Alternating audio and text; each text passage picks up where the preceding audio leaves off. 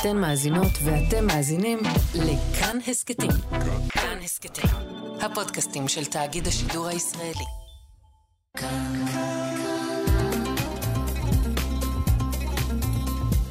כאן תרבות.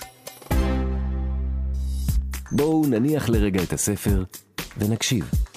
עכשיו, מה שכרוך.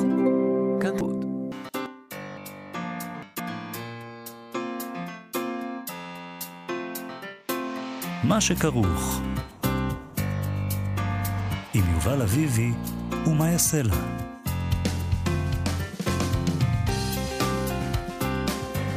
שלום, צהריים טובים, אנחנו מה שכרוך, מגזין הספרות היומי של כאן תרבות. אתם מאזינים לנו ב-104.9 או ב-105.3 FM.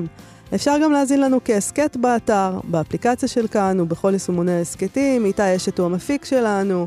על הביצוע הטכני, משה מושקוביץ, שלום לכם, שלום יובל אביבי. שלום, מאיה סלע. אנחנו נדבר היום על ספר חדש של עמנואל קרר, סופר ששנינו אוהבים מאוד. בזכותו אנחנו גם אה, הכרזנו על אה, אה, אדוארד לימונוב כידיד התוכנית, שלא בידיעתו. עליו השלום, שלא בידיעתו, כן. לא, כשהכרזנו עליו, בעצם עמנואל קרר, תראה, אנחנו חייבים להגיד שעמנואל קרר הוא ידיד התוכנית. נכון. באמת. זה לא לימונו, זה עמנואל. אני מקווה שהוא יודע את זה אי שם. אנחנו גם, אנחנו שנינו אוהבים אותו, ובאופן מוזר גם שנינו הסכמנו אה, לאהוב את הספר החדש שלו, יוגה.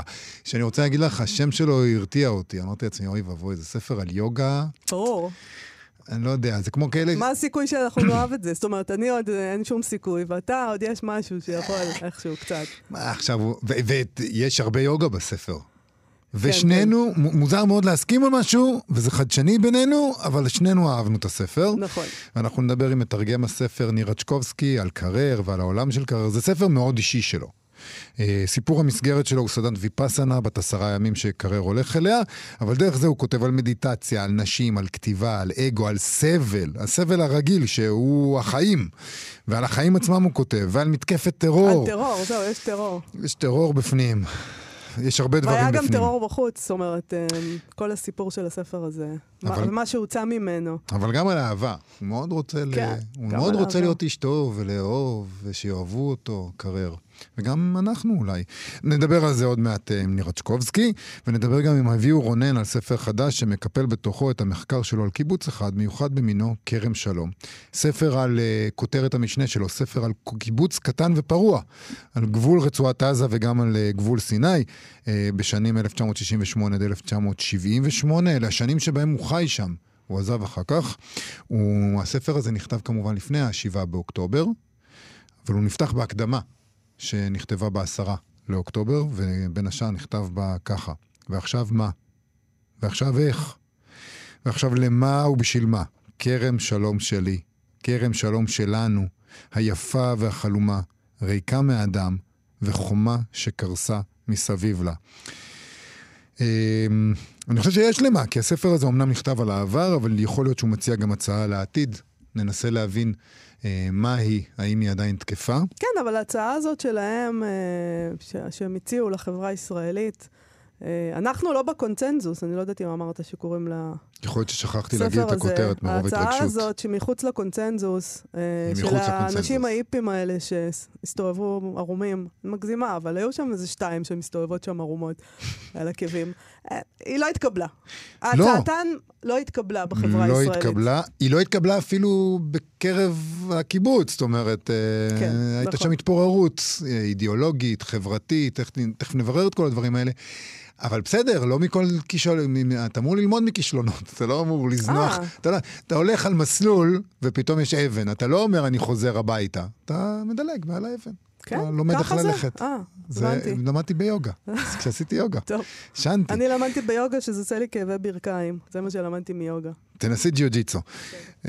אנחנו מתחילים אבל עם כמה קילומטר צפונה מכרם שלום, בגבול צפון רצועת עזה, בכפר עזה, עם ספר המתכונים של הקיבוץ, שפורסם לפני יותר מ-20 שנה, והוא עובר עכשיו חידוש ועולה לרשת עם הסיפורים של המבשלות והעופות. חלקן. חלקן נרצחו ב-7 באוקטובר בקיבוץ, מתכונים שלהם מופיעים בספר. נכון, גל גנות מספרת את הסיפור הזה בוויינט. היא מראיינת את רעות פלד, הבת של גילה פלד שנרצחה בכפר עזה. והיא מספרת שם שאימא שלה גילתה את המטבח וכנראה את הצורך לבשל כשהתחיל תהליך ההפרטה של הקיבוץ, כשחדר האוכל הקיבוצי הפסיק להגיש שלוש ארוחות מדי יום והמטבחים בבתים של חברי הקיבוץ הפכו להיות דומיננטיים יותר. הם לא היו צריכים לבשל אף פעם, אז אתה יודע. Uh, בסופו של דבר היא מספרת שחדר האוכל הקיבוצי נסגר לחלוטין, שם, והיא אומרת, גם את ארוחות השישי היינו עושים אצל סבא וסבתא, או בחדר האוכל, אז תרבות הבישול בבית לא הייתה קיימת עד השנים האחרונות. אז רעות פלד, הבת, התחילה מנהג של ארוחות שישי משפחתיות חגיגיות. עכשיו, זה מין מנהג כזה שצריך להכריז עליו, חדש בעצם. כן. ש... אבל האנשים לא יודעים, uh, לא יודעים לבשל. Uh, אבל הם למדו, ארוחת החג השישי המשפחתית שלהם, האחרונה, הייתה היום לפני... השבעה באוקטובר, בשישה. היא מספרת שלאימא שלה היו ידי זהב, היא למדה לבשל כל מיני סוגים של אוכל, מרוקאי, טוניסאי, כורדי, פרסי, תאילנדי, הודי. Uh, הבית של ההורים שלה היה אחד הבתים הראשונים שהמחבלים חדרו אליהם. בשעה 7.31 התקבלה מהמשפחה ההודעה האחרונה. אנשים שהיו נצורים שעות על גבי שעות בממ"ד עוד הספיקו לעשות שיחות לבני המשפחה, להיפרד מהם. כשההורים שלי ואחי נרצחו, עוד לאף אחד לא היה שמץ של מושג מה קורה בקיבוץ. חשבנו שאין קליטה או שהצליחו לברוח מהבית. לא תיארנו סיבה אחרת למה הם לא מגיבים. Uh, וזה באמת אחד רק מיני רבים מהסיפורים המזוויעים האלה על מה שהתרחש ומה שעבד. זה מדהים עד כמה ספר בישול יכול להיות כל כך טעון וכל כך... Uh... כל כך עמוס ברגשות האלה. הפרויקט של ספר הבישול הזה התחיל אה, שבועות ספורים אחרי פרוץ המלחמה. אחת מעובדות הספרייה הקולינרית במרכז אסיף בתל אביב מצא בספרייה ספר שלא הייתה יכולה להתעלם ממנו, על הכריכה הופיע הכיתוב מבשלת חמה, ספר המתכונים של כפר עזה. בתוכה היה את אוסף המתכונים של חברי הקיבוץ שהוגדו לספר בשנת 2000 על ידי בת הקיבוץ, מיטל כסלו. היא נלחמה במחלת הסרטן והחליטה לקחת את הספר כפרויקט בזמן הטיפולים שעברה. ומלבד המתכונים, יש שם את ה... אפשר ללמוד דרך הספר על האופי של המקום, על הקהילה, להכיר את האנשים שהם מאחורי המתכונים, ולהכיר את, ה... את הקיבוץ, דרך המטבח שלו. אה, גרדה גלייזר, מנהלת התוכן של אה, מרכז אסיף, סיפרה לוויינט שבין מאות ספרי הקולינריה שבספרייה שמעל המסעדה שלהם, הופיע ספר המתכונים הזה, שריגש אותם במיוחד. סליחה. היא אמרה ככה, רבים מהשמות שמופיעים בו אלה סיפורים של אנשים שנחשפנו אליהם בעקבות סיקור המלחמה. הספר מצליח לתפוס נקודה בזמן שלמעלה, לפני למעלה מ-20 שנה ולספר באופן מדהים את הסיפור של הקהילה, העבר העשיר שלה עם הבדיחות הפנימיות של חברי הקיבוץ והטעמים שאפיינו את התקופה ההיא. הוא מאפשר גם למי שהוא לא חלק מהקהילה להכיר את העולם שלהם, האנשים שמאחורי המתכונים. זה עורר אצל כולנו התרגשות אמיתית הבנו אילו חיים היו בקיבוץ בזמנו, והיא אמרה גם, באותו הרגע שנתקלנו בו, הבנו שנרצה לעשות איתו משהו. יצרנו קשר עם עדי שי, שהיא מנהלת הארכיון של הקיבוץ, והיא חיברה אותם לילדים של נשים שהמתכונים שלהם מופיעים בספר, והן נרצחו באותה שבת. הם יצרו גם קשר עם הבת של מחברת הספר, נוי כסלו, והיא עזרה להם לספר את הסיפור של הספר מחדש. וכל זה... העניין הוא שעכשיו, כשחלק, אה, הכל שם הרוס, יש בתים, אין כלום כבר, אתה יודע, שרפו הכל. הם העלו לרשת פשוט. את הדבר הכל. הזה אפשר למצוא ברשת, אה, את הסיפורים ואת המתכונים. ראיתי כמה, כמה פרויקטים כאלה של מתכונים אה, אה, קיבוציים, של קיבוצניקים, של קיבוצניקיות, אה, אחרי השבעה באוקטובר. אני חושבת שזה דבר נורא נורא מעניין בכלל, שאנשים שכאילו, שצריכים לבנות לעצמם זיכרון קולינרי, כי בעצם אין להם, כלומר, אנשים מקיבוץ שלא בישלו ותמיד הלכו לחדר אוכל, ואז הם, פתאום אין חדר אוכל יותר, ואז צריך להתחיל לבנות מסורת. של זיכרון קולינרי. את יודעת, זה גם אה, קשור, אה, זה גם קשור לזה שאלה אנשים שכמו שסבתא שלי הייתה אומרת, אוכלים בשביל לחיות ולא חיים בשביל לאכול. זה לא שאתה אמור כאילו שיהיה לך טעים. אתה אמור אה, שייכנס מספיק מזון כדי שתוכל ללכת לעבוד במטע, כן? אבל הנה, גם זה קורה. מה שכרוך בכאן תרבות חזרנו. אה, אני מודה, הודינו כבר בפתיח, יובל, שאנחנו ניגשנו בחשדנות לספר הזה של עמנואל קרר, שהשם שלו הוא יוגה. את אומרת את זה, כאילו זה גנאי, יוגה. על אף שהמחבר שלו הוא עמנואל קרר. אה, אבל אז אני חייבת להגיד, ראיתי מה כתוב על הכריכה האחורית, אה, וזה כבר היה יותר נשמע לי כמו עמנואל קרר. הנה, זה מה שכתוב. זהו סיפורו של ספר על יוגה ודיכאון, על מדיטציה וטרור, על שאיפה לאחדות ועל הפרעה דו-קוטבית. אלו דברים שלא הולכים כל כך ביחד, ואף על פי כן, הם הולכים ביחד. והם באמת הולכים ביחד. אה, אז ספר, נרגעת כשקראת את זה. אני פשוט קראתי את הספר, וזה ספר נהדר על מדיטציה וטרור. אה, אפשר לומר, הטרור של הנפש והטרור של החיים עצמם. אה, וכמו כדי להדגים את זה, הוא חולל גם שערורייה בצרפת, כי אשתו, גרושתו, לא הסכימה להיות בתוך הספר, כי היא הייתה בתוך הספר, ועמנואל קרר נאלץ להוציא, אותה, להוציא מהספר את החלקים שהוא כתב עליה. אני חייבת להגיד שאני לא יודעת איך הספר הזה היה קודם, אבל הוא מאוד מאוד מצא חן בעיניי גם ככה, ואני רוצה לקרוא. אה, כן. פרק קטן מתוכו שנקרא המקום שבו לא משקרים. זו מחשבה מגית מן הסתם, אבל אני מתארך לאותו לילה את ראשיתה של ההתפרקות. כאשר הבטחתי גם לאשת התאומים, שנאהב זה את זה לעד, שיבוא יום ונביט אחורה על חיינו, ניזכר במשאלת הלב שהתגשמה כנגד כל הסיכויים. נסחפתי בהתלהבות כנה, אך גם התגריתי באלים, היבריס. מתוך שאיפה לאחדות קראתי ברית עם הפיצול. מה אוכל לומר על ההתפרקות הזאת? מה אפשר לומר עליה? ועל מה מוטב לשתוק? יש לי אמונה מוצקה אחת ויחידה בנוגע לספרות, לפחות לסוג הספרות שאני כותב. זה המקום שבו לא משקרים. זהו הציווי המוחלט. כל השאר הוא שולי. ואני חושב שתמיד נשמעתי לציווי הזה. מה שאני כותב הוא אולי נרקיסיסטי ויהיר, אבל אני לא משקר. אני יכול לטעון בלב שלם, והייתי יכול לטעון בלב שלם מול בית דין של מלאכי עליון, שאת מה שעובר בנפשי, את מה שאני חושב, את מה שאני, וזה ודאי לא משהו להתרברב בו, אני כותב בלי צביעות, כתביעתו של לודוויג ברנה. ברנה תובע גם לכתוב בלי סילוף, ולרוב אני שואף גם לכך, אבל בספר הנוכחי זה שונה. בעצם הוא מסביר פה עוד מה שקרה, נכון? כל ספר מכתיב כללים אחרים, שאינם נקבעים מראש, אלא מתגלים תוך כדי כתיבה. איני יכול לומר על הספר הזה את מה שאמרתי בגאוותנותי על כמה אחרים. הכל פה אמת. בכותבי אותו אני מוכרח לסלף קצת, לשנות קצת, למחוק קצת, בעיקר למחוק. כי על עצמי אני יכול לומר מה שאני רוצה, כולל האמיתות הכי פחות מחמיאות, אבל על זולתי, לא. איני לוקח לי את הזכות, ובסופו של דבר גם אין לי רצון רב, לספר על משבר שאינו נושאו של הספר הזה. ולכן, אשקר על דרך ההשמטה ואדלג הישר אל ההשלכות הנפשיות ואף הפסיכיאטריות שהיו למשבר הזה עליי ורק עליי. שכן קרה לי בדיוק מה שהייתי בטוח, בגילי המופלג, שלא יקרה לי עוד. האמנתי שחיי כה הרמוניים, כה מבוצרים, כה בשלים לכתיבת חיבור מחוייך ומעודן על יוגה. בעוד שלאמיתו של דבר הם דהרו אל אסונם, והאסון הזה לא נבע מנסיבות חיצוניות. לא סרטן, לא צונאמי, לא אחים כואשי שבועטים פתאום בדלת וקוצרים את כולם בקלצ'ניקוב. לא. הוא נבע מתוכי. הוא נבע באותה נטייה עזה להרס עצמי שהאמנתי ביומרנותי כי נרפאתי ממנה. עד שהתפרצה כפי שלא התפרצה עוד מעולם, וגירשה אותי לנצח ממכלאתי.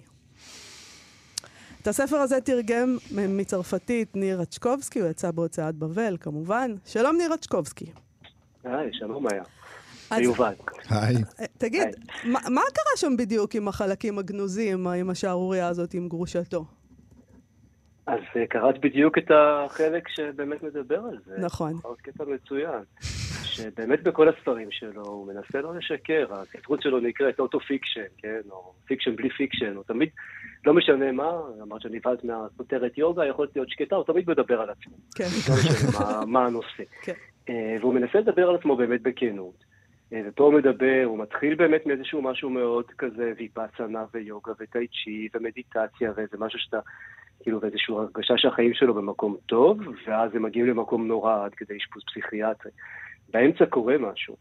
אה, והרבה מהמשהו הזה אנחנו לא רואים בספר, כי באמת אשתו אסרה עליו לכתוב אה, כל דבר שקשור אליה או להתפרקות הנישואים שלהם. בסך הכל ידעה עם מי יש לה עסק, כן? אה, עם סופר שכותב כל מה שקורה לו. כן. והיא ממש עיגנה את זה בצורה משפטית. היה חוזה ביניהם, כן. היה חוזה ביניהם, ולכן היא עברה על כתב היד של הספר והורידה ממנו, והוא בעצם מצא את עצמו שהוא לא יכול לספר על התפרקות הנישואים, על הגירושים, אה, על כל מה שבאמת הוביל למשבר. ואיכשהו בכל זאת זה מתחבר לדעתי. זה, זה הדבר המעניין פה, שבכל זאת אתה מבין מתוך הדברים, אתה מבין מה שאתה צריך להבין. זה מראה שאנחנו צריכים לדבר פחות, אולי. זה אפילו מתחבר יפה לוויפאסנה, אני חושב, כי כשהוא מגיע לוויפאסנה, הם אומרים להם, אתם יכולים, יש כללים כאלה ואחרים, זה קשה, אם אתם רוצים תלכו, אבל אם אתם נשארים, אתם חייבים להישאר עד הסוף. נכון. כי לעזוב ויפאסנה באמצע זה הרסני, זה אנרגיות נפש שמשתחררות, ואסור לעשות את זה בשום פנים ואופן. והוא עוזב באמצע, הוא עוזב בגלל דברים שקורים, טרור, הפיגועים. מה, מעזיבים אותו, אותו, באים אליו האנשים של, ה, של המקום ו- ו- ומוליכים אותו החוצה. כן, זה, זה קטע, אגב, מאוד חזק, באיזשהו מקום רלוונטי להיום, אני חושב, ש... כשהוא יוצא מהוויפאסנה ו... אה, ועוד כולו המום, כן? והנהג מונית בעצם מספר לו מה קרה בפריז, הפיגוע בשרלי אבדו, כן? ש... אה, ש... ש... שפרצו של המערכת העיתון והרגו את כל העיתונאים. ו... והוא חושב לעצמו, מה, באותו זמן אני ישבתי והתרכזתי בנשימות שלי ובנחיריים, בזמן שבפריז מיליוני אנשים ברחובות ו- ו- וכל הבלאגן הזה, והוא שואל את עצמו, מה, האם אפשר, האם אפשר לעשות מדיטציה בימים כאלה? האם יש לה משמעות? איפה האמת? והוא גם מזכיר סיטואציה מאוד מגוחכת של אה, אנשים שעושים אה, משהו דומה בצונאמי בסרי לנקה, נכון? נכון, אה, וממשיכים כן. לעשות את זה בזמן שאנשים מחפשים את הקרובים שלהם בהריסות של החוף. זהו, והוא מאוד, עליהם הוא מאוד מאוד כועס. ולגבי הוויפאסנה הוא אומר, אין לי טענה מוסרית לאנשים האלה שממשיכים עכשיו לשבת בזמן שכל צרפת באבל, הם ממשיכים לשבת ולעשות מדיטציה. מה זה היה עוזר אם הם היו... אין לי טענה מוסרית, הוא אומר, אבל בכל זאת אני אומר לעצמי שהאמת נמצאת עכשיו בפריז ולא בנחיריים שלי בוויפאסנה. אבל בכל מקרה הוא עוזב את הוויפאסנה באמצע. והנה, זה אולי אחת הסיבות גם כן להתפרקות ולקריסה. Mm, כן. כן, אתה אבל... חושב שזה יכול להיות בעצם בגלל שהוא עבר על, ה... על החוק הזה, והוא בעצם עזב באמצע? אז ככה זה קצת מתואר בספר, כן. שהוא אה, כן, שחרר שם איזה שד כזה נפשי, אה, ש... שלא חזר לבקבוק, כן. אבל אני חייב להגיד שגם מהתיאורים של היומיים או השלושה הראשונים בוויפאסנה, ואפילו עוד לפני כן, סתם המסע שלו אה, כשהוא עושה טאי צ'י וכשהוא מתחיל לעשות יוגה, הוא מאוד מאוד אה, מפוקח לגבי אה, הגיחוך שיש אולי ברצינות שאתה לוקח את הדברים האלה, ותמיד יש בתוכו סערה מול הדבר הזה. זה נראה כאילו... כאילו אבל. הוא גם לוקח את זה מאוד ברצינות, מצד שני. בהחלט. זה, זה, זה, זה, מתוך מה, מה שאני מכיר, זה מאוד מאוד הולם את האנשים שלוקחים מאוד מאוד ברצינות את הדברים האלו. הוא מדבר גם על אומנויות לחימה קצת אה, בספר, זה מאוד הולם אנשים שלוקחים את זה מאוד מאוד ברצינות ומקדישים המון המון מהחיים שלהם לדבר הזה. ומצד שני מזהים את, ה, את המופרכות של להקדיש כל כך הרבה זמן בדבר הזה, ואת העובדה שזה לא יכול תמיד לקיים את מה שזה מבטיח. כן, והוא גם... אה, זה קרר, אין מה לעשות. הוא מתוחכם, הוא ציני, הוא פריזאי כזה, הוא, אה, הוא תמיד כותב מתוך איזשהו...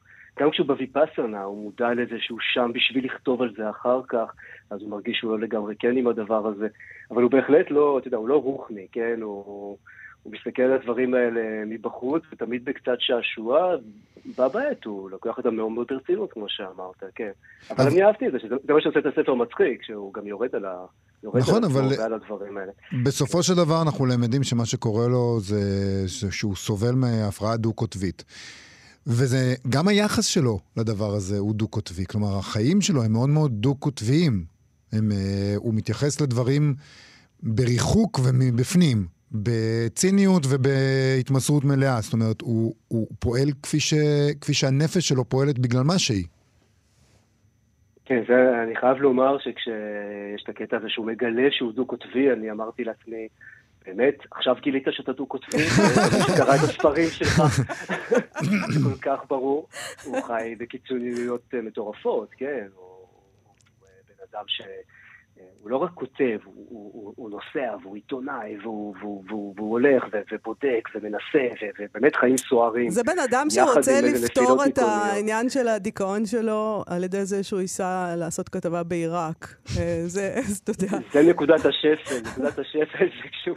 אולי הוא אומר, זה אולי יוציא אותי, כן. אולי זה יוציא אותי מהדיכאון לפחות, כן, שהוא מתפלל שהוא ייהרג שם באיזה מכונית אופי. נכון. תגיד, אתה היית בקשר איתו במהלך התרגום של הספר הזה? לא, אני מודה שלא. אה, אני גם לא בטוח שיש לי חשק... אה, לא, אין לך חשק לדבר איתו? לדבר איתו, נראה לי בן אדם די בלתי נסבל, אבל... אה, תלוי, אולי תלוי ביום. אבל מרתק, כן. ומצחיק, ומתוחכם, וכותב נהדר. אני מאוד מאוד אוהב את הכתיבה שלו. תשמע, אבל גם לאורך הספרים שלו, ניכר שהוא נחוש באמת, אה, כמו שמאיה מתארת, בסדר, בדרכים עקלקלות, בנסיעה לעיראק, בסדר, זה לא הדבר הנבון אולי לעשות, אבל ממש נחוש, וככה גם מסתיים הספר הזה, נחוש למצוא את העושר ואת האהבה. אז פעם במלכות הוא עושה את זה באמצעות uh, הדת הקתולית, uh, פעם הוא עושה את זה באמצעות יוגה וויפאסנה, פעם הוא עושה את זה באמצעות נסיעה לעיראק, פעם הוא עושה את זה באמצעות לימונוב והיופי של המלחמה, או, או, או, או הפשיזם, הוא, הוא נחוש לבחון את כל הדרכים שבהם בן אדם יכול להרגיש שלם ומסופק ושלב. הוא גם כותב את זה ממש בספר הזה. כן, יש משהו מאוד אופטימי בסופו של דבר עם כל הדברים הקשים שיש בספר הזה, יש משהו מאוד אופטימי ו, אה, וגם פתוח לעתיד. וגם uh, בסופו של דבר זה בן אדם שיש דרך אחת של אושר שאותה הוא מחפש, וזאת הכתיבה. Uh, שמבחינתו כל, ה, כל הדרכים חייבות לעבור דרך הכתיבה. וגם היוגה, זה מאוד יפה, אני חושב, איך שהוא משווה בין, יוג, בין כתיבה למדיטציה. זאת אומרת, בעצם זה אותו דבר, אתה נותן לדברים ש, שבראש שלך לעבור, לחלוף, אתה מנסה ללכוד אותם, אתה מנסה להוריד אותם על הנייר, אה, לאחוז בהם, ויחד עם זאת לתת להם לזרום. אה, ובעצם אני חושב שכל החיפוש הזה, זה תמיד אצלו גם החיפוש אה, איך לכתוב יותר טוב. תשמע, אני חייב להודות במשהו אישי. אה, תגיד לי אם אתה הזדהית עם זה. יש לי תחושה שהוא, אחד הדברים שכל כך מוצלחים בכתיבה שלו בעיניי זה שהוא מציב איזושהי דוגמת קיצון למשהו שכולנו מרגישים. כאילו הוא לקח את הייאוש הבורגני של החיים הנוחים מדי של כולנו, והגביר אותו ל-11. כן? לגמרי לגמרי מסכים עם זה, כן. כי, כן. כי, כי אתה אומר, אני יכול להזדהות עם כל הדברים, אני לא שם, אני לא ב, בתוך הסבל הבלתי יתואר שלפעמים הוא מתאר, אבל אתה יודע, זה העניין של אמפליטודה, זה לא עניין של מהות.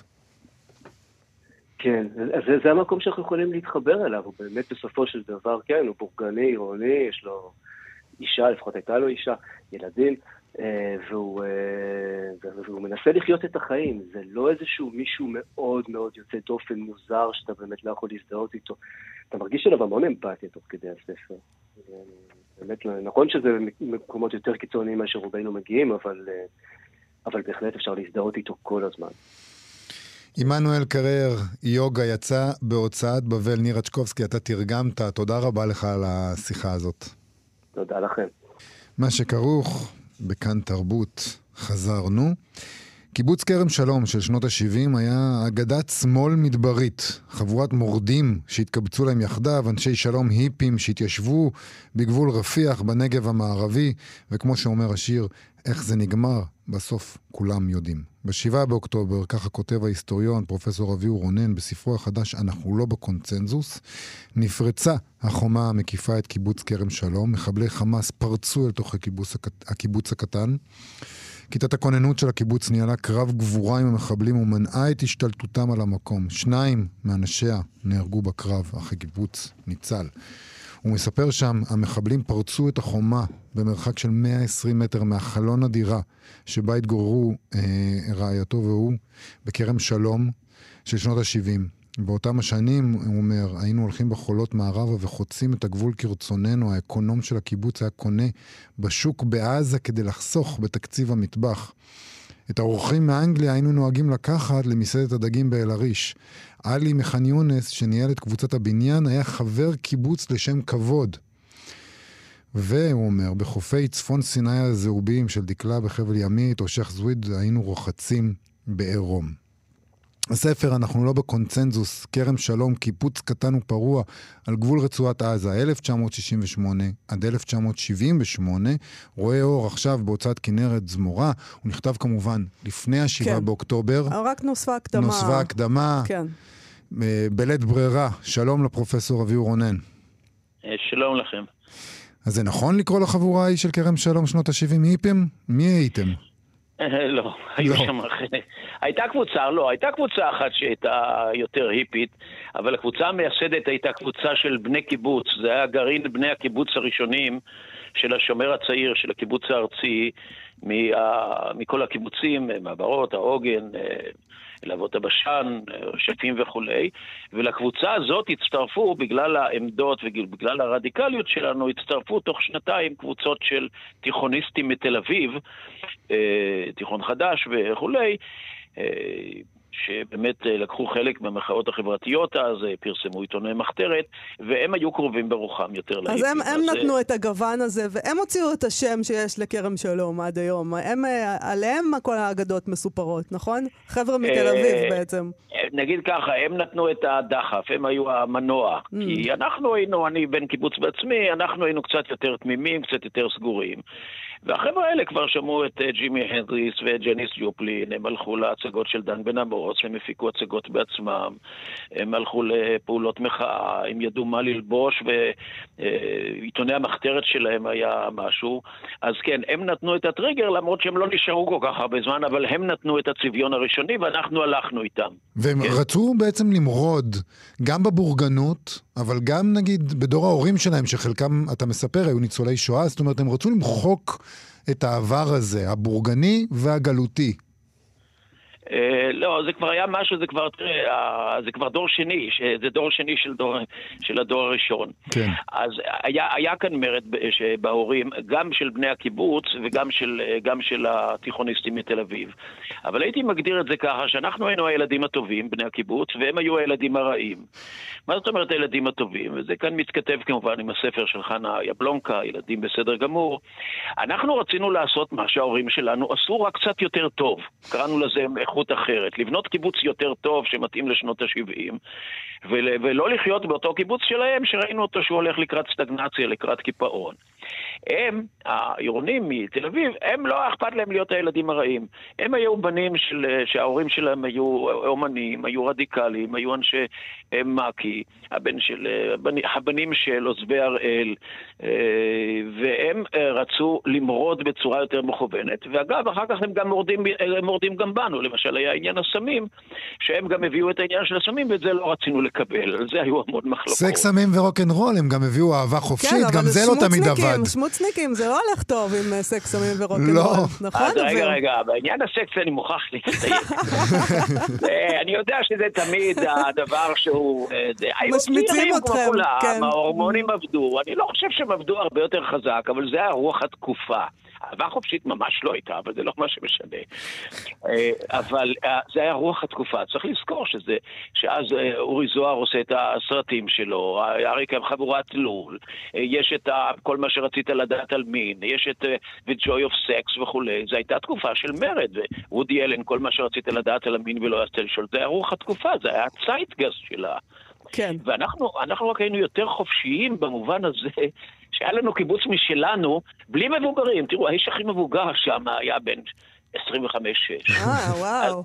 אז עשינו מה שרצינו, אז למשל, כן. הלכנו, ואת זה כולם מספרים, אז הלכנו ערומים בבריכה, סורות, זאת הייתה הבריכה שלנו. וכשהלכנו ל... כן. אבל הטריד אתכם גם פוליטיקה. היית, זאת לא. אומרת, זה, אתה יודע, אתה מתאר בספר שלך מאבק אחרי מאבק אחרי מאבק, גם בתוך הקיבוץ מאבקים אידיאולוגיים וגם מחוץ לקיבוץ, שערוריות, אה, בכנסת, כל הזמן אה, אה, מתח פוליטי. בהחלט. אז זה לא הטריד אותנו, זה היה חלק מההוויה שלנו. אה, גם הקבוצות העירוניות, אה, בעיקר, שוב, הקבוצות העירוניות הם נתנו את הדחף היותר חזק, אבל זה לא נכון להגיד שהם לקחו, אה, שהם הובילו את זה בפועל. הם בדרך כלל היו הטריגר, אבל אנשים שלנו שהיו קצת יותר, היו, היו אצלנו יותר פוליטיים ופחות פוליטיים, אנשים כמו למשל מיכה רחמן, אילן פריש, אה, שהיו אה, אה, בני קיבוץ, אז הם נתנו את הטון, הם בעצם, יחד עם אנשים כמוני ואנשים אחרים, אנחנו לקחנו את הטריגרים שהם נתנו לנו והובלנו את המאבקים הפוליטיים. החשובים שבהם זה המאבק נגד פינוי הבדואים של פתחת רפיח, שאותו בעצם הוביל המדריך שלנו עודד ליפשיץ, שמצוי עכשיו בעזה. כן. ואת הצילומים שבספר צילמה אשתו, יוכי, שהראשונה שחזרה. או ההתנחלות בחוות אריק שרון והמאבק הבלתי מתפשר נגד ההתנחלויות, וזה היה רק בראשיתו אז. אז היה כאן שילוב של הטריגרים שאנשי השמאל מתל אביב, התיכוניסטים, נתנו לנו, עם היכולת הביצועית, דרך אגב, שלנו כקיבוץ, כי אנחנו הפעלנו את המוסדות הקיבוץ שלנו. כלומר, כשהיה צריך לעשות פעולה פוליטית, מרכז המשק היה מאשר את התקציב. הוא היה נותן את המשאית של הקיבוץ לשפוך חול, למשל, לפני המשרדים של גוש אמונים. או, או ההתנחלות אצל אריק שרון, אה, כנגד ההתנחלויות שהוא עצמו עשה, הלא חוקיות, אה, זה המזכירות הקיבוץ הובילה. אבל איזה, מה, מה היה הרעיון שלכם? איזה חברה רציתם uh, לבנות? מה היה הרעיון הרדיקלי הזה? תקשיבי, יש אצלנו אנשים שמחפשים את זה עד היום. Mm. התרוצצו שם המון רעיונות. הרעיון הבסיסי של בני הקיבוץ זה לעשות כמו שההורים עשו, רק יותר טוב. קיבוץ יותר שוויוני, יותר שיתופי, פחות, uh, יותר פוליטי. זה היה קיבוץ אחד. הרעיון שני, שהוא היה אנרכיסטי, הוא בא דווקא מאחד מבני הקיבוץ, מאהרוני אמיתי. אה, זה היה קיבוץ אנרכיסטי. נגד מפתחות, שבשום מקום לא יהיו מפתחות, שהפריג'ידר יהיה פתוח, שהמוסך יהיה פתוח, שכל אחד ידע איפה מפתחות הרכב, והכל פתוח, ומי שבא לא עושה ומתחשב, לא רושמים שבתות. זאת אומרת, אי רשום שבתות זה נראה נורא מצחיק אה, למי שלא גדל בקיבוץ. מה זה לרשום שבתות? זה אומר. שאם מישהו אם מישהו לקח יום חופש, זה נרשם לו, והוא חייב לקיבוץ להחזיר אותו. אבל אם לעומת זה הוא עבד בשבת, אז יש לו, הוא בעודף, אה, אה, הוא בעודף ומגיע לו יום חופש. עכשיו, זה היה התחשבנות מתמדת בקיבוצים הוותיקים, דבר שנראה נורא מצחיק, אבל זה אמר הקיבוץ, אתה חייב לי ואני חייב לך. כן. אז אותו אהרוני אמר ובא, תעזבי, תעזבו את השטויות האלה. מי שלא רוצה לעבוד, הוא ממילא יהיה חייב תמיד שבתות, ומי שעובד יותר מדי, תמיד יהיה לו עודף שבתות. והוא צדק לגמרי, אז עזבנו את זה. אז היינו במובן מסוים גם קיבוץ אנרכיסטי, זה רעיון אחר. אחר כך באה בחורה בשם איילת אלמוג, גם כן בת קיבוץ אגב, והיא הציעה אה, קיבוץ אוטרקי. היא אמרה, מה, מה זאת אומרת? למה הסוכנות בונה לנו את הבתים? למה אנחנו לא בונים אותם בעצמנו? למה אנחנו מקבלים השקעות והם עוזרים לנו לקנות טרקטורים? למעשה זה הכל היה הלוואות שהיינו צריכים להחזיר אחר כך, אבל בשנים הראשונות הסוכנות הייתה, כשאתה יישוב סוכנות, נותנים לך את זה בחינם, אחר כך תחזיר. אז היא אמרה, בואו נאכל פחות, בואו נעבוד פחות, בואו נייצר אך ורק ממה שאנחנו צריכים, והיא והחבר שלה באמת עשו את הקומפוסט הראשון שהכרתי עוד בשנות ה-70, זה היה ליד החדר שלי והיה לי די קשה עם זה. אבל... אבל אתה מבין, אה, בגלל זה אמרנו היפים בהתחלה, זה מה שנקרא היפים. כן, רגע, אחר כך בא אילן פריש והציע קיבוץ יהודי ערבי. Mm. ואמר, למה אנחנו לא קולטים ערבים? אנחנו כל כך פוליטיים. זאת הייתה השאלה שהעלה בפנינו אה, אינטלקטואל אנרכיסטי בשם איוון איליץ' בשנות ה-70, שהוא התנגד לבית הספר ולתרופות ולכל מה שמוסדי, והוא התחיל לשאול את זה בקול רב. בזה לא הספקנו לדון כי זה כבר היה לקראת הסוף. זהו, אתם, אה, אתה מתאר שם, הספר שלך מחולק אה, לשנות האידיאולוגיה, לגרעין, למאמצים להקם את mm. הקיבוץ והשנים הראשונות, ובסוף אתה קורא לזה ההתפוררות. כן. התפוררתם. למה התפוררתם? למה התפוררנו? זו גם כן שאלה שאנחנו ממשיכים לשאול אותנו עד הסוף. אני כהיסטוריון וכמחבר וכמי שגר שם, השתדלתי ככל האפשר לתאר את הדברים ולכתוב בצורה דיסקריפטיבית ולא בצורה אנליטית, לא בצורה שיפוטית. אבל היו שם הרבה דברים. קשה מאוד לדעת. אחד הדברים הבסיסיים, וזה צריך לזכור, הספר הזה הוא על נעורים, הוא על אנשים צעירים. לדעתי אין מושג בעברית שמקביל ליוגנטום, לצעירות, אפילו לא נראים, זה, להיות צעיר, אבל צעיר בצורה מסוימת.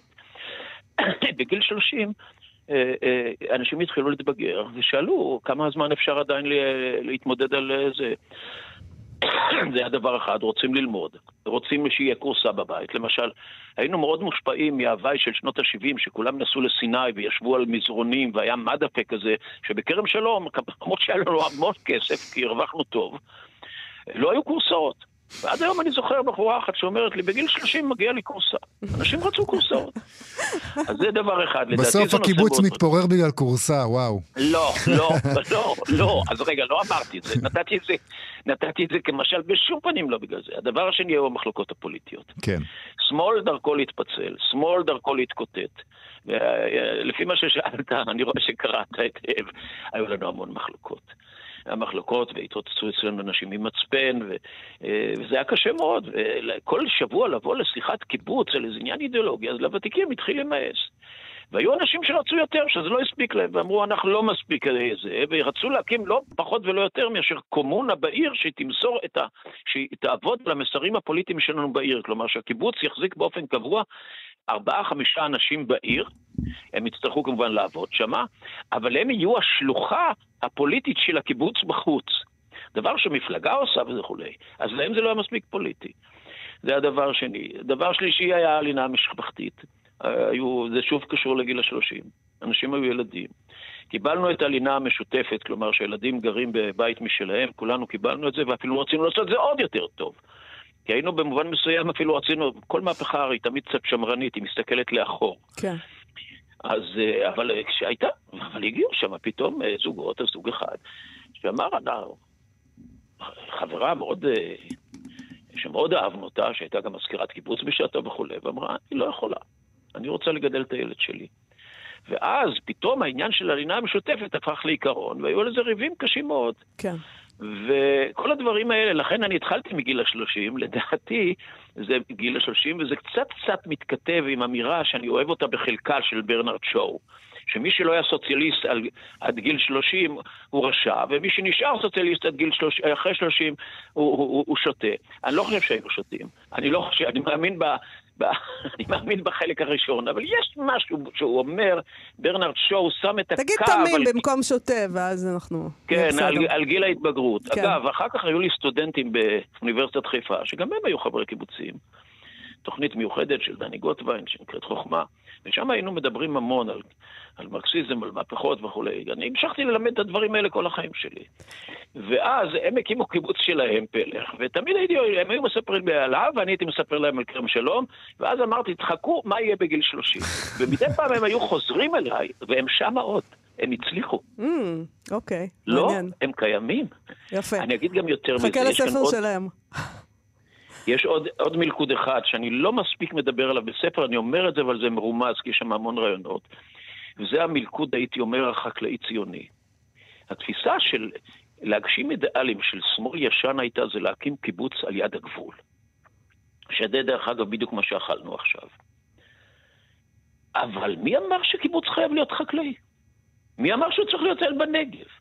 אז חשבנו שזה אידיאל. רצינו להפריח את השממה, לא? כן. זה היה הרעיון. אני רוצה לשאול אותך, אפרופו מה שקרה, אה, כן, אוקיי, כן. אז קרה 7 באוקטובר, והספר שלך מוכן כבר, ויש לך התלבטות אם להוציא אותו לאור בכלל? פתאום זה אולי נראה קצת מוזר? כן, זה מה שכתבתי בהתחלה, חשבתי שאני לא אוציא אותו. מה אני אעשה? למי? אני, אני כתבתי על האנשים ולאנשים שהיו איתי, שבנו איתי, ופתאום הכל נהרס, מה נשאר? הייתי, ב, הייתי ממש בייאוש, ההרגשה שלי. אני כאן מוכרח לציין שמי ש... שתמך בי בעיקר זה ההוצאה. כמה חברים, התייעצתי עם החברים. ואמרו לי שזה רלוונטי. אבל אמרתי, מה רלוונטי? שום רלוונטי. ההוצאה כל הזמן דחפה אותי, ואני אומר לאנשי ההוצאה, נחמדים מאוד, הוצאה מקצועית, מסחרית וכולי, הם דחפו אותי כל הזמן. היה שלב שאני אמרתי להם בשום פנים לא לפני סוף פברואר, אה, תחילה, התחלת פברואר, וכשזה התחיל לצאת לחנויות של הוליד, ידידתי אפילו הרמתי טלפון, אמרתי תעצרו את זה מיד. הייתי מבוהל לגמרי. כן. מה שהתגובות שאני מקבל מוכיחות שההוצאה צדקה. בהחלט. ש... שזה היה צריך להוציא את זה. אני חושב גם שההוצאה אה, צדקה. דיברנו רק אה, ממש על קצה המזלג, יש בספר הזה כל כך הרבה יותר, היינו יכולים לדבר איתך כן. עוד שעה עליו. אביהו רונן, אנחנו לא בקונצנזוס. כרם שלום, קיבוץ קטן ופרוע על גבול רצועת עזה, 68 עד 78, יצא אה, בהוצאת אה, כנרת... יד יערי ודביר. דביר. אה, דביר. יד יערי, תראי, הם, כנראה זמורת דביר, באמת עשו את העבודה העיקרית, אבל ללא יד יערי, שזו הוצאת הבית שלי בעצם, של גבעת חביבה, השומר הצעיר, שהם נתנו את הפוש בזה שהם סייעו לעריכה הראשונית המצוינת של גבריאלה אביגור רותם, שהיא באמת.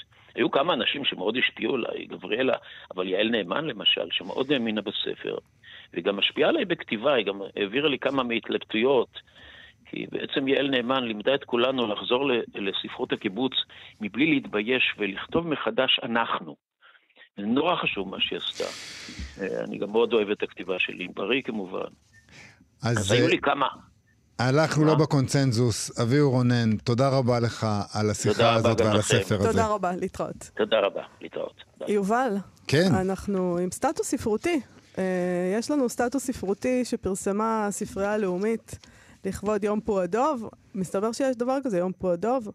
Uh, והוא היה במהלך, הוא צוין במהלך סוף השבוע. נכון. הם כתבו שם כך: מי היה מאמין שמה שיציל טייס צעיר בשבי המצרי יהיה דווקא ספר ילדים שהוא בכלל לא רצה בו? אחרי שבועות ארוכים וקשים בכלא המצרי, גיורא רום ציפה בקוצר רוח לסימן מישראל. חבילה סוף סוף הגיעה והוא חש הקלה ושמחה, כך הם כותבים. הוא נפצע קשה כשנאלץ אה, לנטוש את מטוסו שהופל מעל שטח מצרים ב-69. הוא עבר חקירות ועיונים בש... ועינויים בשבועות הראשונים לנפינתו, אה, והם הסתיימו, והיה לו זמן רב להעביר כשהוא בודד וחסר מס, והוא חיכה לאות של אהבה ודאגה מהבית. אבל כשהוא פתח את החבילה וראה מה מחכה לו בפנים, הוא חשב שצוחקים עליו. פרטי לבוש בסיסיים וספר של ש"י עגנון, וגם ספר הילדים, פו הדוב. מי חשב שספר כה ילדותי יכול לעניין אותו? הוא טעה בכעס, אולי המצרים מהתלים בו, והם אלו ששתלו את הספר בחבילה? הוא התעלם מספר הילדים ושקע בספר של עגנון. אבל, הם כותבים שם, בשבי אין לך אפשרות למותרות כמו לא לקרוא את אחד משני הספרים שיש לך. ככל שחלף הזמן, השעמום מתגבר, לאחר כמה ימים הוא פתח את פועדוב, אה, ספר שעליו הוא פסח בילדותו, אבל אז הקסם קרה. בכנות מרגשת תיאר רום את ההשפעה שהייתה לספר עליו בספרו צבעוני 4, ששם הוא uh, כתב על, על מה שעבר עליו בשבי, הוא כתב ככה: ככל שהתקדמתי בספר, נקשרתי לפו ולחבריו באופן שקשה לתאר. החוכמה שבקעה מתוך כל עמוד בספר מילאה אותי עונג בל ישוער. החבילה הבאה שהגיעה אליו כללה את ספר ההמשך, הבית בקרן פו. כשחש שעומדים לזרוק אותו שוב לבידוד בצינוק, החביא את העותק שברשותו בעומק הגבס שהקיף את בטנו ואת רגליו, בתקווה שהספר יארח לו חברה ויעזור לו ברגעי הבדידות הקשים. אחרי ארבעה חודשים ארוכים בשבי הוחזר גיורא רום לישראל. הספרים של פה הדוב שבו עמו. הם כותבים שם בסטטוס הזה שהבת של גיורא רום, עורכת הספרים נטע גורביץ', מספרת שכילדה, הספרים של פו הדוב היו תמיד קרובים לליבו של אביה ואהובים עליו במיוחד. הוא היה מקריא להם כל ערב לפני השינה. גם בשנים שבהן חזר לטוס והיה חוזר הביתה בשעות מאוחרות, כשהוא סחוט מעייפות, הוא לא ויתר על רגעי התענוג המשותפים של הקראת הספרים האלה לילדיו. אז אה, נקרא קצת מתוך פה דוב, אה, מהתרגום הישן של אליהו, דוד שפירא ווורה ישראלית, יובל. כן, את יודעת, זה מהפרק, בחרנו מהפרק שבו הוא נתקע. פה הדוב. הוא רוצה דבש, הוא נתקע במערה של שפן. זוכרת את הפרק הזה? נו, בחייך. אם אני זוכרת משהו בחיים האלה, זה את הפרק הזה. אז אה, פור רוצה ללכת. הוא אומר, אה, הוא אומר, אה, שלום, עליי ללכת.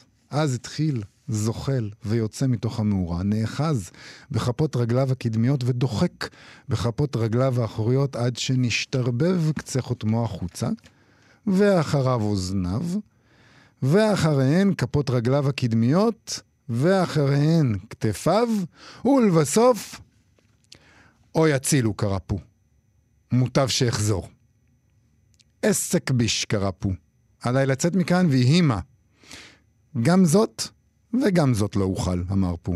אוי, צרה, הצילו. אותה שעה רצה אף שפן לצאת לטיול, ובראותו שהפתח הקדמי סתום, יצא בעד הפתח האחורי, ובא סחור סחור אל פו, ועמד והסתכל בו. נדמה לי שבאת בין המצרים, אמר. לא, אמר פו בביטול. סתם נח אני לי ומהרהר ומהמהם לי עם הום. שמע, הוא שט כף. דוב פו הושיט כפו, והשפן משך ומשך בכל כוחו. אוי! צעק פו, אתה מכאיב לי! ברור כשמש, אמר השפן. באת בין המצרים. באת בין המצרים. Uh, ועד כאן אנחנו להיום. תודה לאיתי אשת על ההפקה, למשה מושקוביץ על הביצוע הטכני. אנחנו נהיה פה שוב מחר. להתראות. להתראות. אתן מאזינות ואתם מאזינים לכאן הסכתים. כאן הסכתים, הפודקאסטים של תאגיד השידור הישראלי. אתם מאזינים לכאן הסכתים, הפודקאסטים של תאגיד השידור הישראלי.